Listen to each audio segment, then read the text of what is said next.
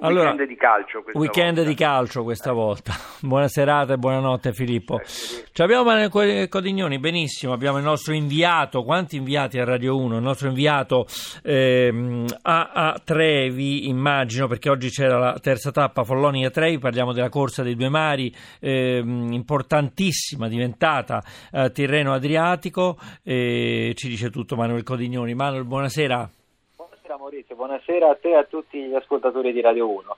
Sei, sta- sei stato bravo eh, perché ieri avevi detto ci sarà un colpo di mano nel finale, così è stato. Eh beh, ma la tappa insomma si presentava, e soprattutto in virtù di questo strappo finale da ripetere due volte veramente micidiale, soprattutto perché è una salita corta, questa che porta a Trevi, ma ha la caratteristica di crescere di dipendenza man mano che si va avanti e il punto più duro è proprio alla fine, negli ultimi 300 metri, per cui si può provare a partire da lontano e a prendere la distanza per poi cercare di resistere negli ultimi metri. Ed è quello che ha fatto, bravissimo, è stato a farlo lo sloveno Primoz Roglic che è andato a vincere un po' a sorpresa questa, questa tappa prendendo tutti quanti un po' di sorpresa scattando a un chilometro e due dall'arrivo.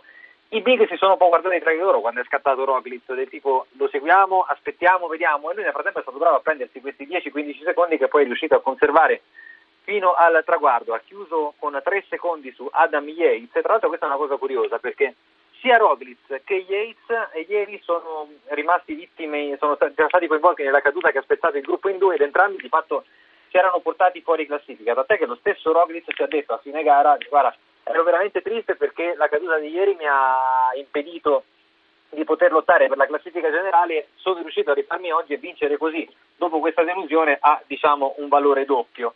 Contento lui e contento soprattutto Gavin Thomas che è arrivato quarto in questa tappa a 7 secondi da primo Stroglitz e così facendo ha preso la maglia di leader, la maglia azzurra.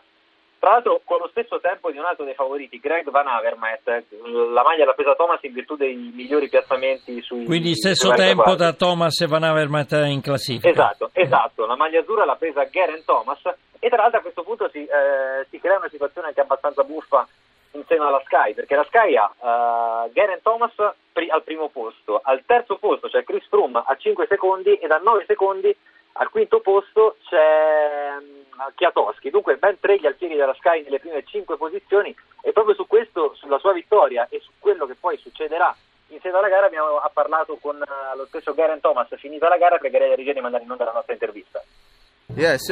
Sarà dura, una salita molto difficile, ripida, sarà un bel test per tutti. Io spero di tenere la maglia, poi se dovessi perderla in favore di Froome andrà bene lo stesso. Ma ora chi è il capitano della Sky? Ah, Beh, avendo la maglia potrei dirti io, ma poi non so. Come ho detto, domani tutto può succedere. Froome in fondo è appena tre secondi da me. Io e Chris corriamo spesso assieme e spesso io lavoro per lui. Dovremo essere onesti domani. Se mi sento bene, lui dovrà aiutarmi. Se invece sta meglio lui, sarò io a mettermi a disposizione. L'importante è che siamo entrambi in buone condizioni. Oh, questo è Garen Thomas, la maglia azzurra della Tirreno Adriatico, la maglia di leader. Domani c'è una tappa molto dura, Foligno Sassotetto, ma tu hai anche un altro contributo, vero Manuel?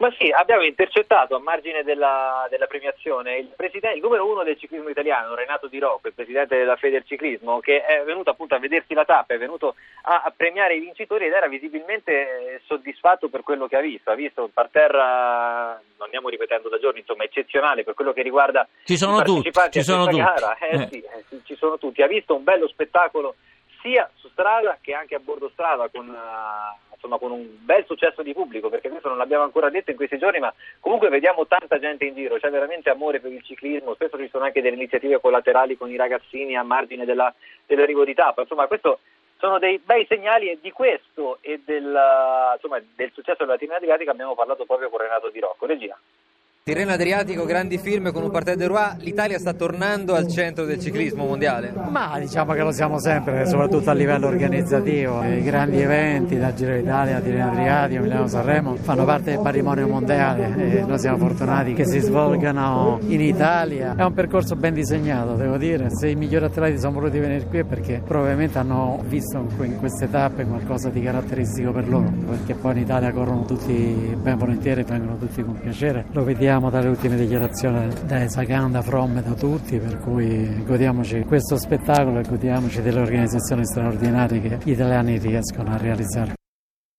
Eh beh, giustamente Di Rocco già parla della Sanremo, iniziano le grandi classiche e la Tirreno Adriatico eh, mette a puntino eh, questi eh, cacciatori di classiche, soprattutto Van Avermaet, eh, perché Van Avermaet poi si fa sempre vedere nelle, nelle classiche eh, di inizio stagione. Chi vedi meglio anche, mm, Manuel?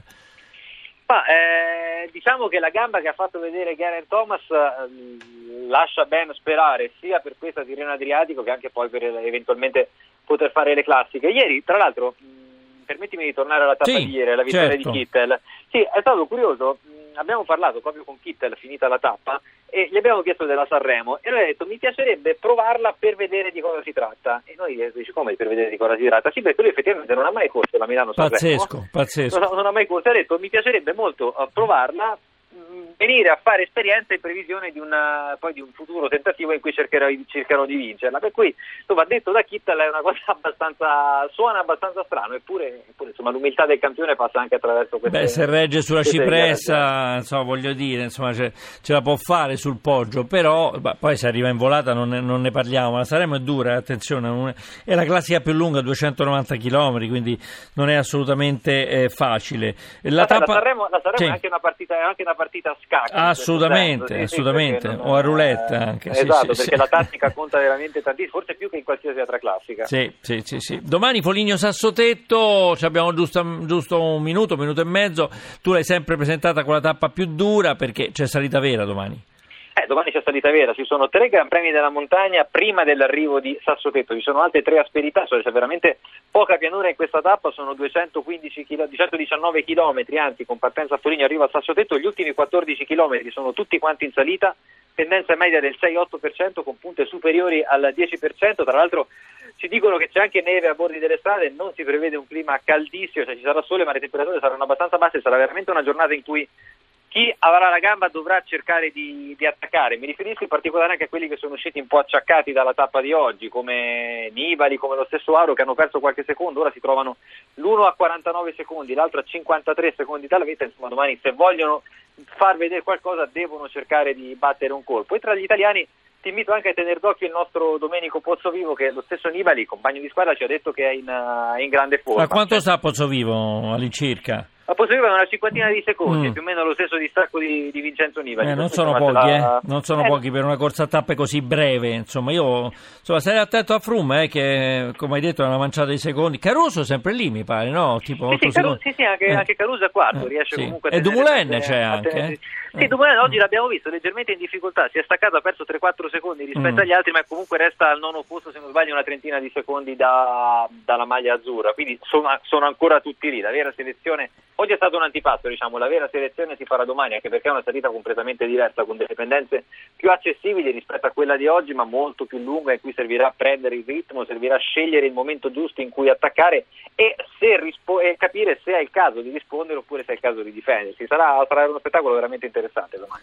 Allora, domani la Foligno Sassotetto è la salita più impegnativa della corsa dei due mari, eh, la Follonica Trevi invece vinta dallo sloveno Roglic, la maglia azzurra è del britannico Garen Thomas, ce l'ha, ce l'ha raccontata il nostro inviato alla Tirrena Adriatico Manuel Codignoni. Grazie Manuel, buona serata. Buona serata anche a te, grazie, un saluto Buon lavoro, buon lavoro a Manuel grazie. Codignoni.